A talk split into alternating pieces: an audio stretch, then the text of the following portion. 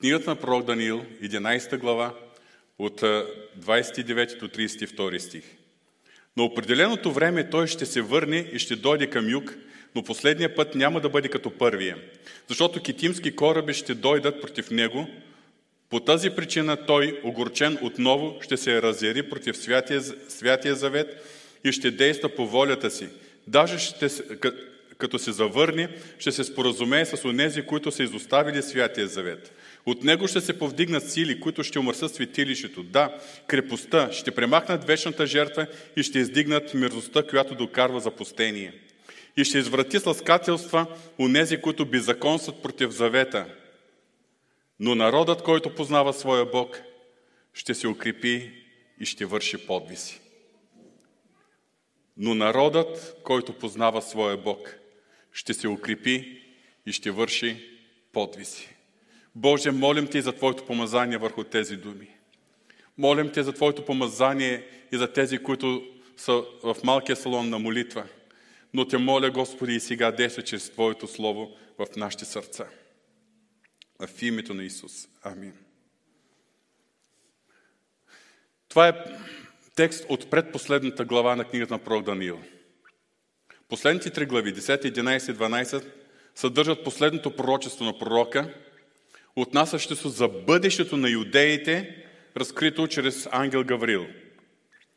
Сега, пророк Даниил, когато е имал това видение, е бил на над 80 годишна възраст. Според някои даже литературни източници на 86 годишна възраст. Това е било след като Медоперсийската империя е завладяла Вавилон и Вавилонската империя е рухнала под властта на Мидоперсийската империя. Това се е случило през 539 година преди Христос. Така че видението, което пророк Даниил е видял, е след това събитие, след 539. Или да го кажем за по-лесно запомнени, 6 век преди Христос.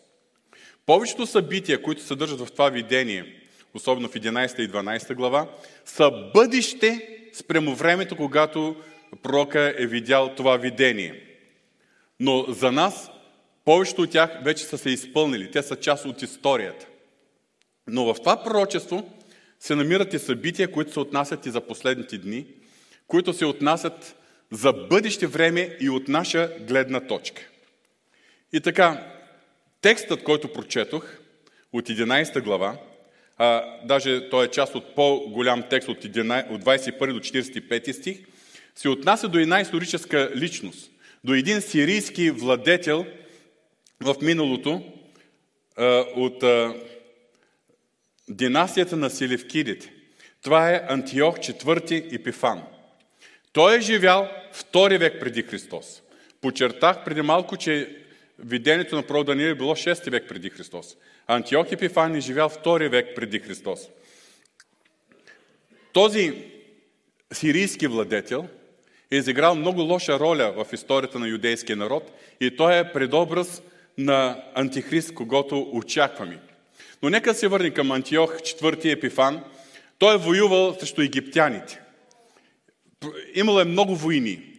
Както знаете, е, от географията, ако може мислено да си представите, Сирия е на север от е, земите населявани от юдеите, тогава Израел нямал независима държава.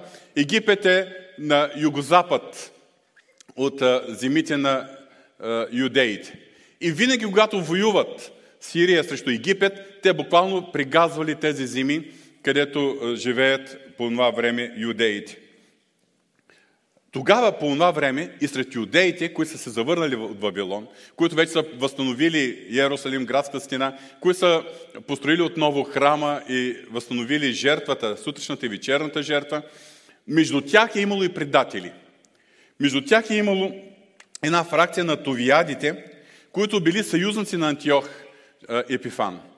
Те са желаели Антиох да, да владее и над юдейските земи и да въведе езическата култура, мислейки, че и вярваха, че това е прогреса на онова време. И така през 168-167 година преди Христос Антиох Епифан – Завръщайки се от Египет след една неуспешна морска битка, за която даже се споменава конкретно в това пророчество, Той е нахлул в Иерусалим, убил най-изтъкнатите държавни и религиозни водачи на юдеите, между които е бил и просвещеника Уния трети, провъзгласил себе си за велик княз на множеството, а термина множеството се използва и в книгата на пророк Данил, и в това време се използва като синоним на юдейския народ, т.е.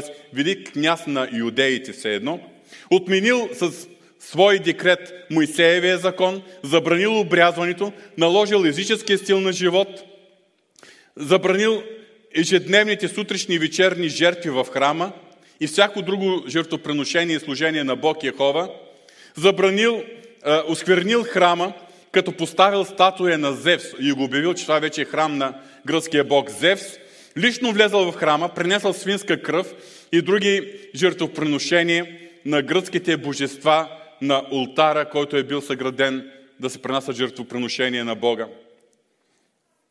Всеки евреин, който не се починявал на новия ред, бил жестоко наказван и убиван. И от историята, както ви казах, знаем, че имало юдеи, които много лесно са се починили на новия ред. Но имало и такива, които са останали верни на Бога. И това било движението на хасидеите, които започнали първо е, една партизанска, стихийна борба срещу сирийските войски, които са окупирали техните земи. За време на чело на тази борба застанал свещеник Мататия, заедно с неговите петима сина.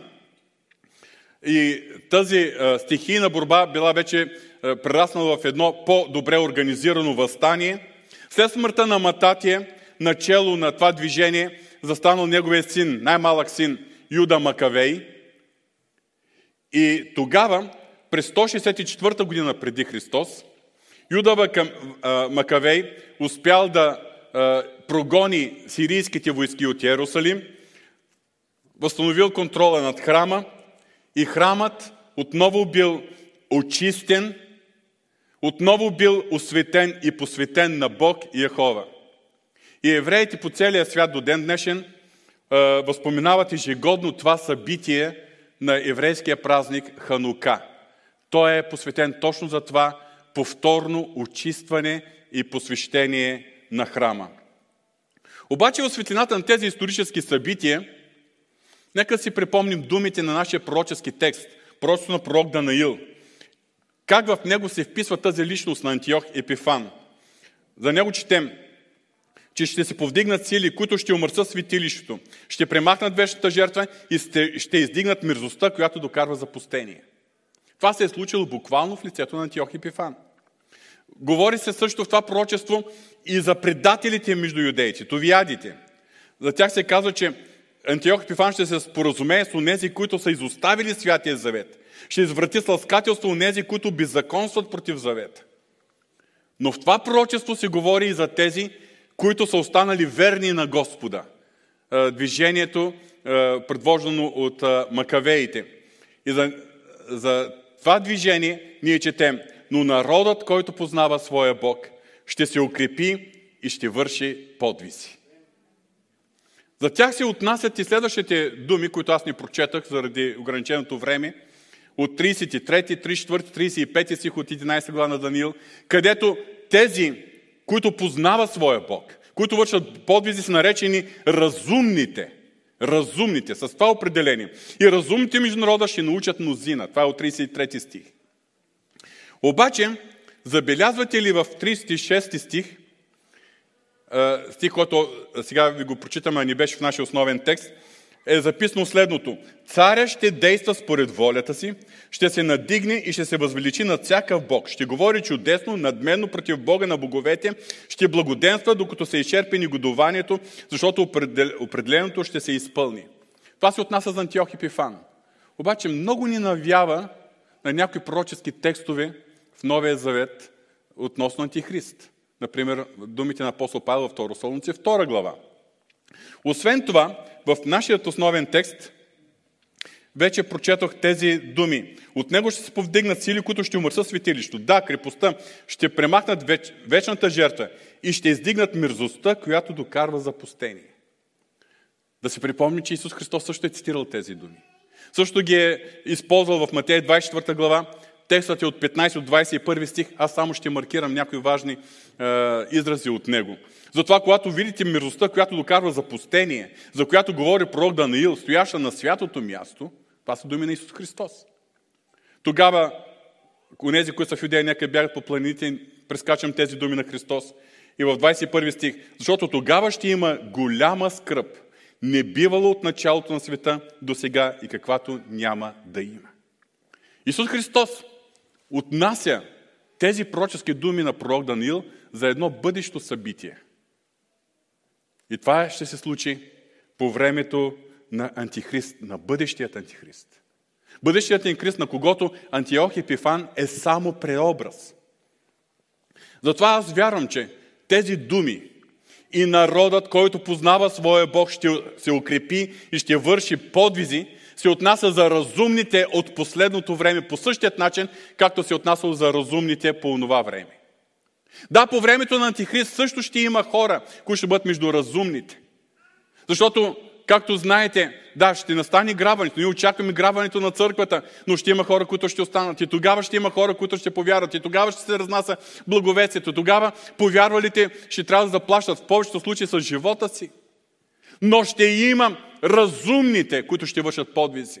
Но вярвам също така, че тези разумните или народът, който познава своя Бог, който ще си укрепи, ще върши подвизи, отнася се и за нашето време, в което целият свят се подготвя за това, което предстои.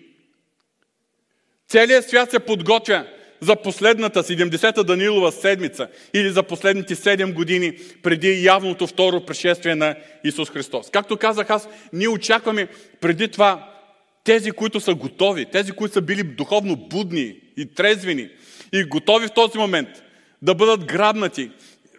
Много бих желал да вярвам, че всички ние ще бъдем в това число, когато ще видим Исус на облаците и тогава на земята ще се развие всички тези събития. Но искам да ви предупреда, че Божие Слово ни предуп... съвсем сериозно ни предупреждава, че трябва да бъдем будни и трезвени, че трябва да бъдем винаги готови, защото наистина ще има много хора, които няма да бъдат готови и ще останат. За съжаление, ще има такива. Много бих желал от църквата да няма нито един. Къде сме в днешното време? Да, Антихрист все още не, се, не е изявен на света.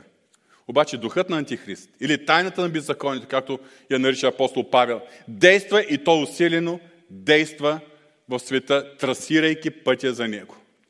Все още не е настално времето, за което Исус говори с думите, ще има голяма скръп, не бивало от началото на света до сега и каквато няма да има. Но явно всичко, което се случва около нас, че много бързо ние напредваме в тази посока. Ние очакваме да настане времето, в което да настане този момент, когато всички, които сме будни, готови, дай Боже това да сме всички ние, ще видим Исус Христос, ще го посрещнем на облаците. И на земята ще се развият тези ужасни събития, за които Божието Слово ни предупреждава. Обаче днес ние живеем във време, което го намираме описано с една думичка от апостол Павел. Във 2 Солунци, 2 глава, 3 стих, той пише, това няма да бъде, става въпрос идването на Господния ден, нашето събиране при Него, това няма да бъде, докато първо ни дойде отстъплението и не се яви човекът на греха, синът на погибелта. Отстъплението. Отстъплението е това, което трасира пътя на този, когато апостол Павел нарича човекът на греха, синът на погибелта. Ние сме говорили доста по тези въпроси в близкото минало. Няма да повтарям неща, за които сме отделили достатъчно време за обяснение. Но отстъплението. Днес ние живеем във времето на отстъплението. Това отстъпление, което набира скорост и което помита всичко пред себе си. Това отстъпление се отнася както за отстъплението на отделните вярващи, хлад като християнство, на отделните църкви, компромисните църкви, на цели църковни организации и движения на национално и на международно ниво. Но това отстъпление се отнася и за цялото общество, което доскоро е живяло е, под влиянието на християнската вяра на християн... и пропагандирало и приемало християнските ценности и християнския морал. Това е нашата част на света. Европейския континент, Северна Америка, а да не говорим и за други части на света. Отстъплението. Тази част от света, която доскоро се наричала християнската цивилизация, сега вече официално наричат постхристиянска Европа. Нали? Християнската цивилизация. Аз съм изумен от това, което се случва. Няма да ви разказвам всички примери, защото, за съжаление, са много. Но само един пример от тази седмица. В Съединените щати, държавата, която доскоро беше най-ревностната защитничка на християнските свободи. Държавата, където знаем, че има големи църкви, масово хора са вярващи, доколко са посветени вярващи е друг въпрос, който няма да коментирам, но има много посветени вярващи. Държавата, която е най-големият изпращач на мисионери по света. А на политическо ниво, е, държавата, която най-много се е застъпвала за християнската свобода пред другите, да бъде реализирана и в други държави, където има гонения и рестрикции. Да, но точно в този момент всичко в тази държава се, се обръща на 180 градуса. Само през последната седмица. Администрацията, новата администрация на президента е внесла за гласуване в долната камера на парламента. Долната камера вече е гласувала и изпратила в Сената за гласуване така наречения закон за равенството или на английски Equality Act съгласно който всички организации, това включва и църквите, християнските училища, християнските университети и всякакви други християнски организации, всички организации нямат право да отказват назначаване или приемане на хора възоснова на тяхната сексуална ориентация. Какво означава на практика? Дадена църква трябва да се избере пастир, да бъде назначен пастир. Измежду няколко делегата се появява някой, който е с по-нежни чувства. И църквата възоснова на това няма право да го отхвърли. Въпреки, че църквата може да вярва друго нещо. В библейски университети, християнски училища, кандидатстват хора с такъв морал, с такива разбирания, с такава идентичност. Съответно, училищата нямат право да им откажат да бъдат редовни студенти и след това да бъдат лицензирани служители заради тяхните особености. Скъпи брати и сестри, това е първата голяма стъпка, която се случва в тази велика държава доскоро, в която официално с закон се налагат такива ограничения на вярващи на църквите, които истинските вярващи и истинските църкви не могат да приемат. Което пък веднага ги поставя в условие да, да, да бъдат налагани съответните санкции. Веднага да бъдат подлагани на е, различни наказания. През тези дни, само през изминалата седмица, водещи християнски служители, аз следа доколкото имам възможност в интернет пространството, водещи християнски организации, като Focus on the Family, християнските медии, известни служители – апелират и целият християнски свят и особено вярващи в Америка да се мобилизират в молитва. И всички вярващи да пишат до своите сенатори писма, имейли, телефонни обаждания, за да им изразят своето несъгласие, за да може Сената възоснова на натиска, на общественият натиск на избирателите, гласу, а, а, сенаторите да гласуват против. В долната камера е минала с много малка разлика в гласовете като трима републиканци са подкрепили е, този закон. Може би сте чували за Франклин Грейм. Това е синът на Били Грейм. Това е един от силните пророчески гласове нашето съвремие. Франклин Грейм в свой пост във Фейсбук, който се цитира маса от християнските медии, чета само началото. Чували ли сте за закона за равенството? Името може да звучи добре, но е измамно няма нищо общо с равенството. Това е просто димна завеса, която принуждава американци да приемат ЛГБТК програмата. Забелязвам, че има едно К, допълнителна е, буквичка са сложени накрая. ЛБТК програмата и създава огромно неравенство за християните и всички хора на вярата. В този закон се предвиждат наказания за лица и организации, които не са съгласни на базата на техните морални убеждения. Това означава, че ако аз съм на територията на Съединените щати и проповядвам това, което казвам сега днес, там аз ще бъда подведен под отговорност след приемането на този закон. В момента ние тук имаме по-голяма свобода, отколкото се задава в следващите е, времена в Съединените Американски щати.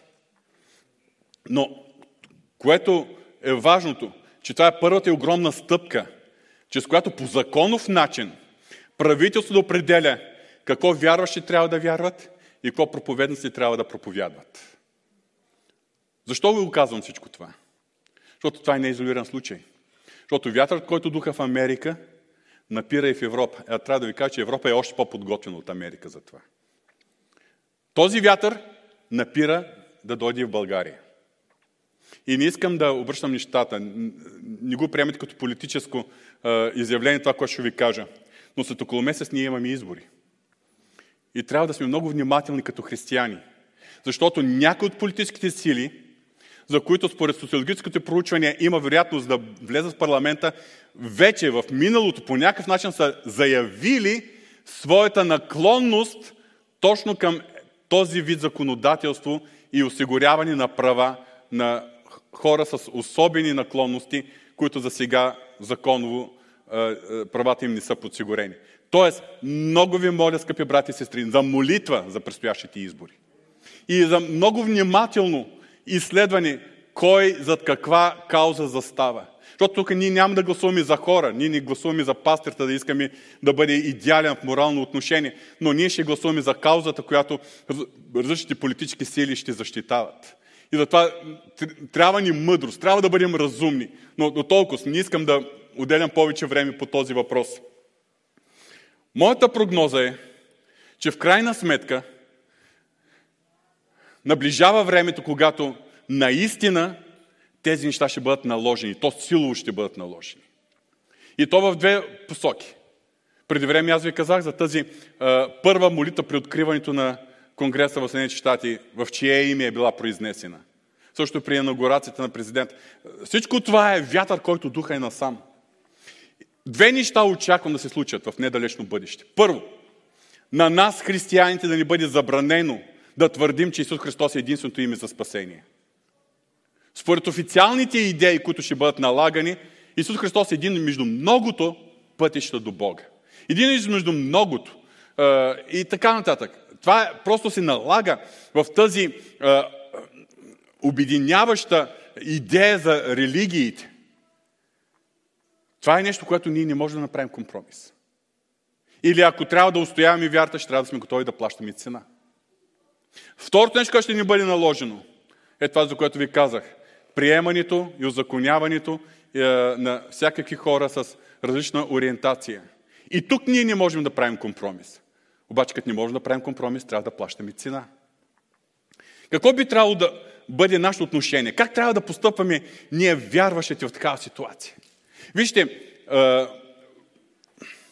много вярващи възприемат тази идея. Ние трябва да се подчиняваме на властите. Особено по времето на социализма много ни беше втълпявано това нещо. И сега също ние знаем, че трябва да се подчиняваме на властите. Както виждате, дори за противоепидемични мерки, ние се стараем да бъдем изрядни за всичко, което властите препоръчват. Ние трябва, но има една граница. И тя е посочена в Божието Слово. Например, в Римляните 13 глава е записано всеки човек да се подчинява на властите, които са над него. Защото няма власт, която не е от Бога и колкото власт има, те са определени от Бога. Казваме амин. Когато кажат властите, каквито закони гласуват, ще ги изпълняваме. Обаче следващите стихове. Защото владетелите ни причинява страх на добротворица, а на злотворица. Понеже владетелят е Божий служител за Твое добро. Ами ако се прискочи тази граница, когато се налага закони, точно добротворците да бъдат преследвани. Защото има един текст в Псалом 94, стих 20-21. Ще има ли нещо общо с тебе си дачно беззаконието, което е скроено, да вършат зло чрез закон? Беззаконниците в даден момент ще прави точно това, ще вършат зло чрез закон. Те се опълчват против душата на праведния и осъждат невинна кръв. Защото праведният, съгласно техните закони, ще се окаже неправеден. И те са виновни и осъждат невинна кръв. Обаче в същия псалом следващия стих е но Господ е високата ми кула, моята канара, при която да се скрие. Ние трябва да се научим в такива моменти да се доверяваме на Господа. Когато властите, когато законите преминат тази граница, какво трябва да правим? Трябва ли да се подчиняваме? В този случай имаме примери. И то не е един в Библията. Аз ще посоча само един. Апостол Петър и апостол Ян, когато са били арестувани заради тяхната проповед в Христовото име. Когато след това са били изправени пред главните свещеници, книжниците, когато целият религиозен елит е застанал пред тях, начало с първосвещеник, и са били разпитвани, накрая на тях е било забранено да проповядват Христовото име. Ето това е границата, която те са преминали тогавашните юдейски власти. И тогава реакция на Петър и Йоан е била следната. Право ли е пред Бога да слушаме вас, а не Бога? Разсъдете. Когато се достигне този прак и покорността на властите изисква да нарушим а, нашата лоялност към Господа, тогава ние имаме право да кажем до тук. Имаме право да кажем не. Както движението на макавеите и хасмонеите по това време. Официалната власт налага езическия стил на живот, обаче верните на Господа юдеи се бунтуват, възстават и се завръщат храма отново.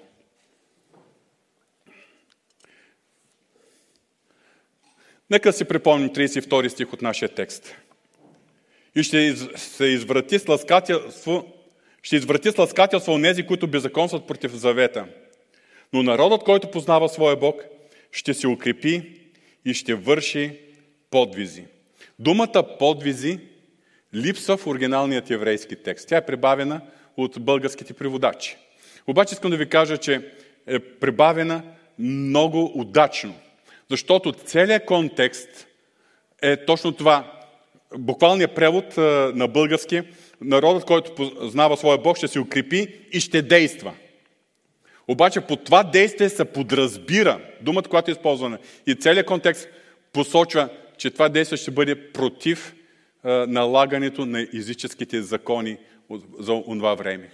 Тоест, това е, е, е израз, който показва съпротивът. И това нещо е случило чрез движението на макавеите. Това, което се случва – и тогава, се е случило тогава, това, което се случва и днеска, това е духовната война. Духовната война, която още преди много векове е започнала с конфликта между Люцифер и Бог Ехова, поради което Люцифер е бил изгонен от Божието присъствие. Това е война между светлината и тъмнината през всичките векове на историята. Това е война между царство на Бога и царство на дявола.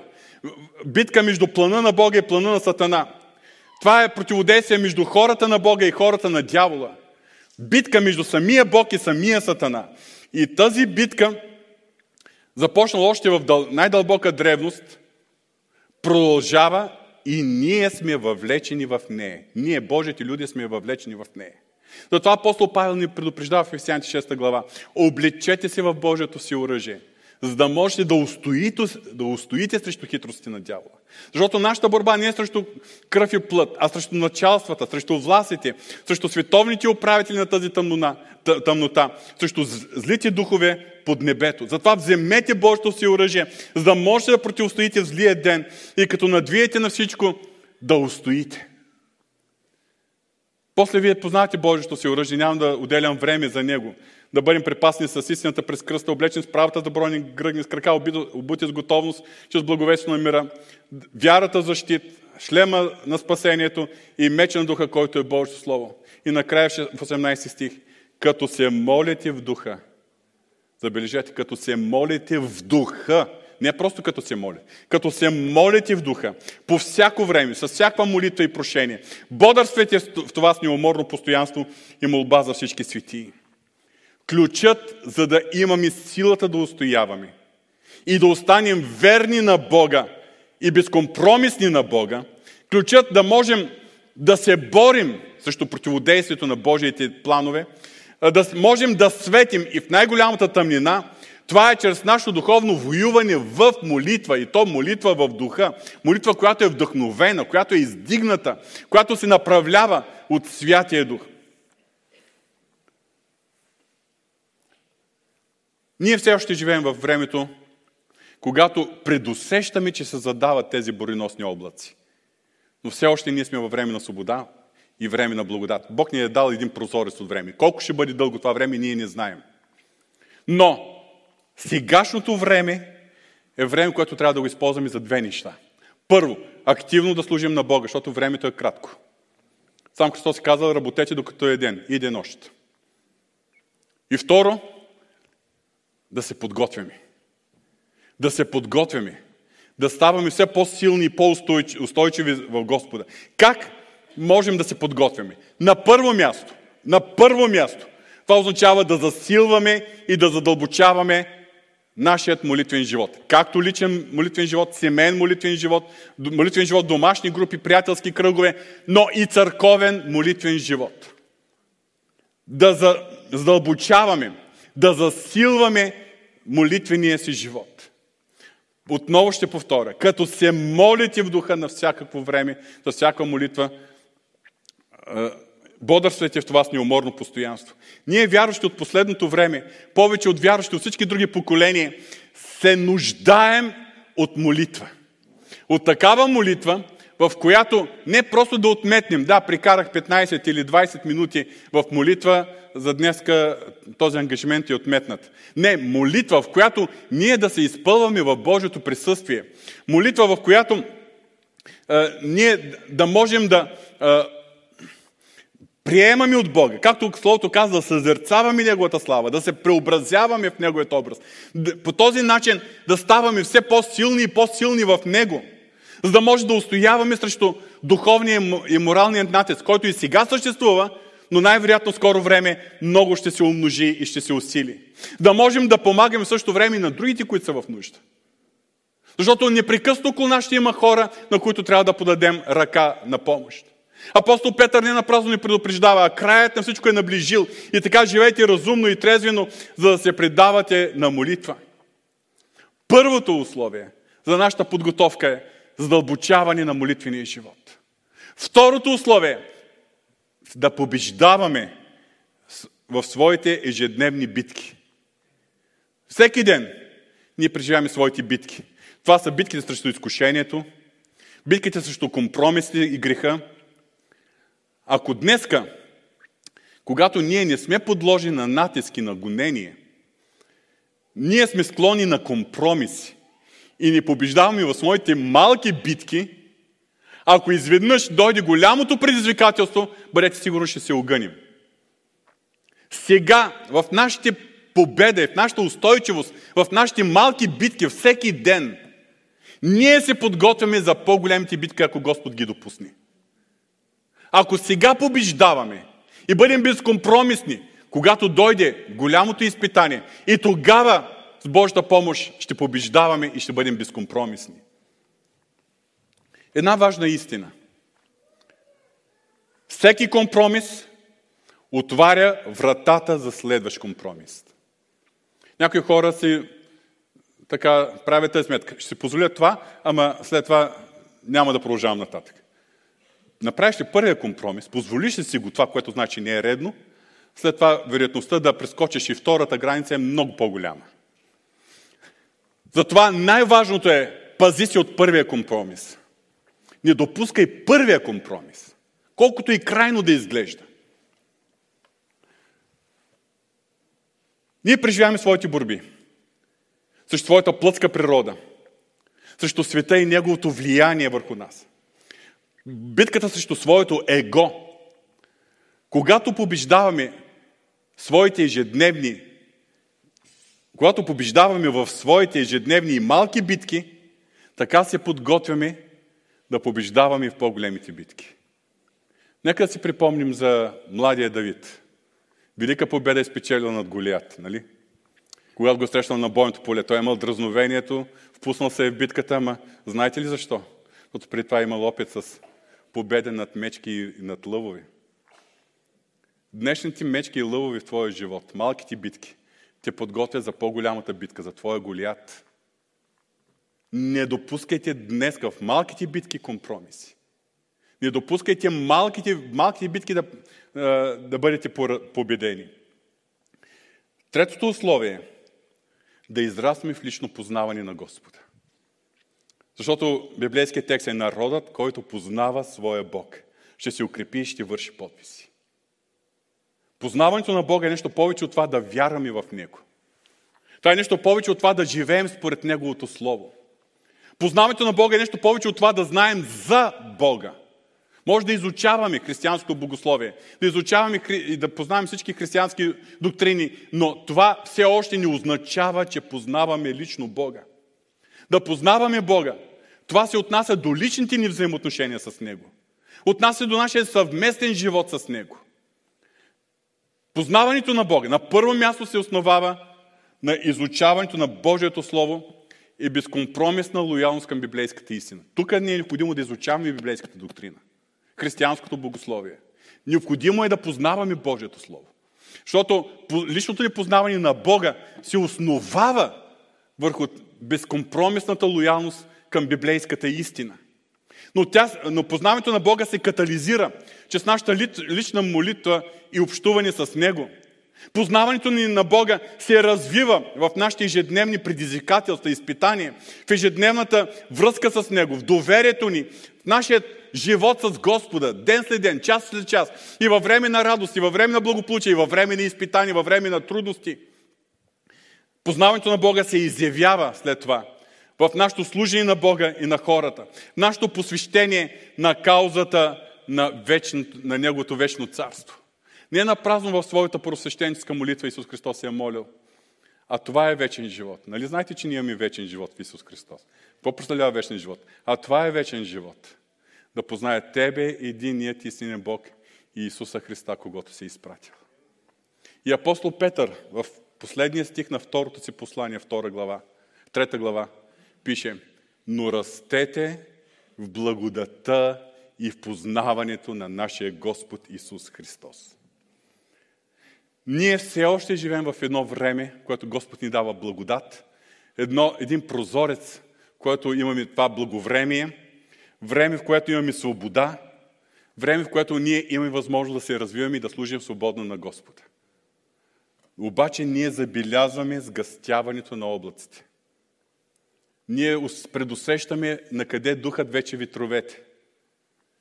И това ни навява, че много така успешно събитията ще се подготвят към, ще се подготвят за изявяването на тази личност, на, когото, на когото Антиох Епифан е само предобраз.